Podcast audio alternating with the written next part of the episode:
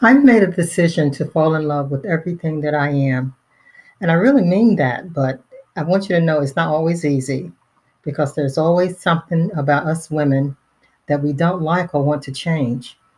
And if I could change anything about myself, it would be my voice because it seems to me that as the older that I get, my voice get more hoarser or deeper.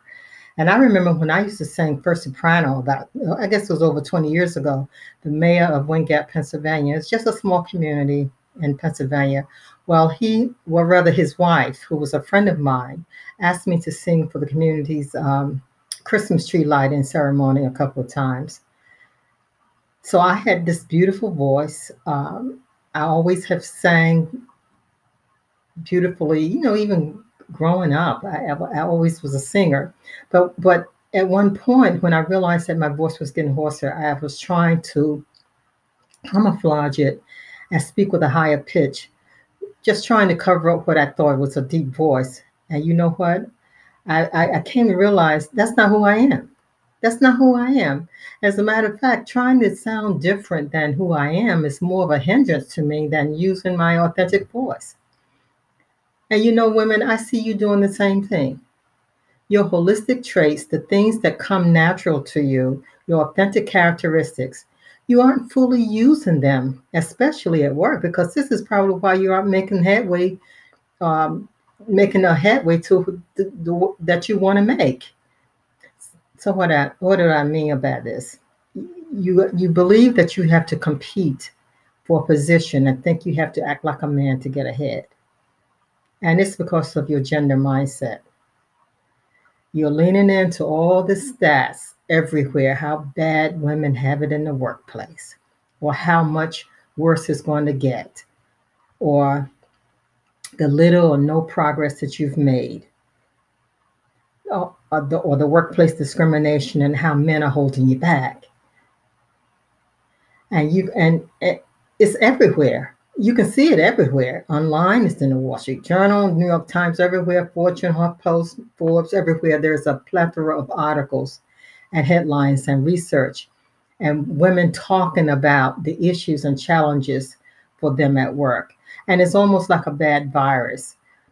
And I had to, at one point, I, I started really thinking about with all of these this talk about gender parity, uh, pay gap, and all of that. And don't get me wrong, I know they exist and it's really real.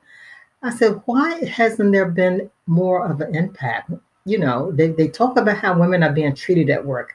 This whole diversity and inclusion, inclusion message, women not moving up to the boardrooms, the pay gaps, uh, no flexibility at, at work, and the biases, and the leaning in movement you know, being silenced. They, these things actually do exist. But here's the thing women are focusing, you women are focusing all of your good energy on this gender debate and, on, and all of the all of the debate and drama that's going on in the workplace.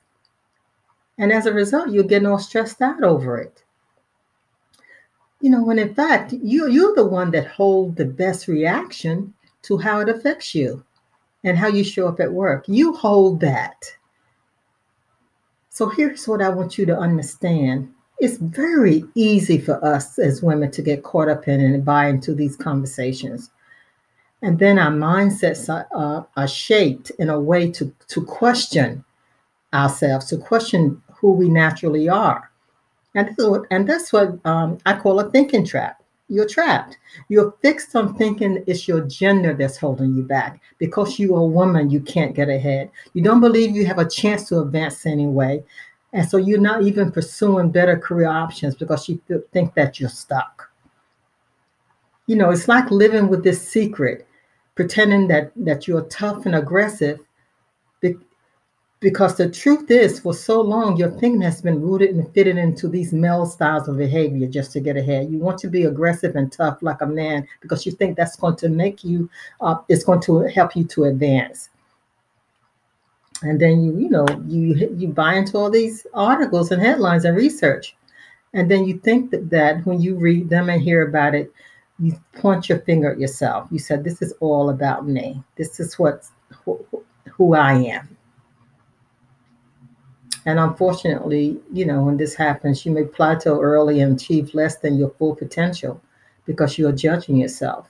Now, again, I want you to understand something because this may not be a popular topic uh, right now, but I am not uh, by any means deflating the concerns that women have in the workplace. I understand that they are real. No, not at all. I am not deflating that. But what I want you to get a hold of is if you are giving these issues a lot of mental and physical energy, this trapped way of thinking is going to get in your way, ladies, and it's going to stop you from showing up as your authentic self.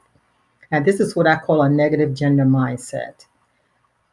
So I think it's time. As a matter of fact, I know it's time. It's past time to look at women and how we think about gender roles and have a new conversation about women in leadership and, and, and in our work that can actually liberate both men and women from damaging gender roles and keep everyone, and including the workplace, from being stuck. Because, you know, the bottom line is this, and let's face it, as long as there's a gap in the numbers of women and men in top leadership roles, there's always going to be talk. It's all, always going to be noise about it. It's all going to always going to be articles written about it. And the, the World Economic Forum has already confirmed this, and because they have predicted that it would continue for the next 117 years. So, what is my message to you? Stop wearing yourself out about it. Stop it. Because what you're doing is inviting depression, burnout, and stress into your life, especially if you depend on approval other, from others you have to get outside of your head. You have to get outside of your head. You have to stop blaming your womanhood for holding you back, for what you perceive is holding you back.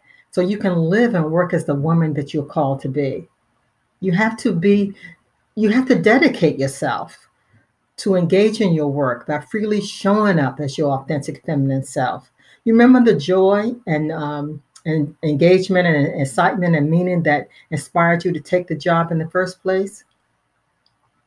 You have to hold on to that. You have to go back and hold on to that so you can succeed on your own terms. Stop listening to the drama about how bad it is for women in the workplace.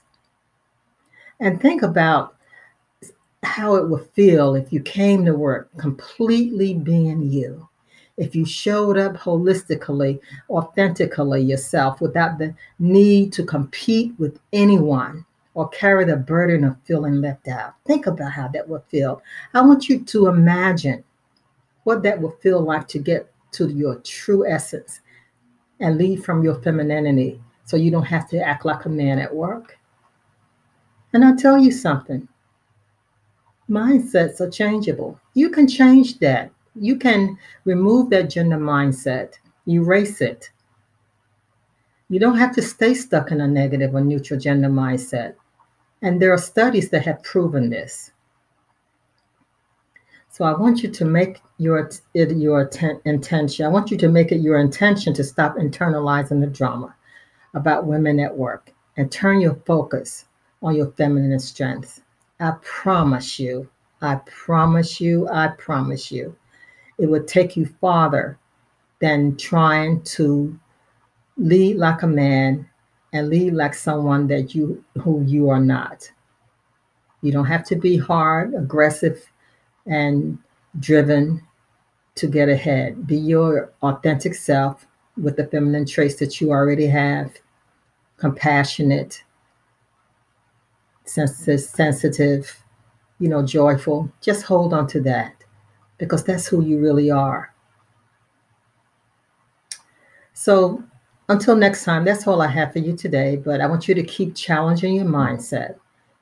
Keep challenging your mindset. Remember, uh, think about how it would be if you can get to the true essence of who you are and lead from your femininity, because there's a flourishing role ahead of you with your name on it. I promise you that.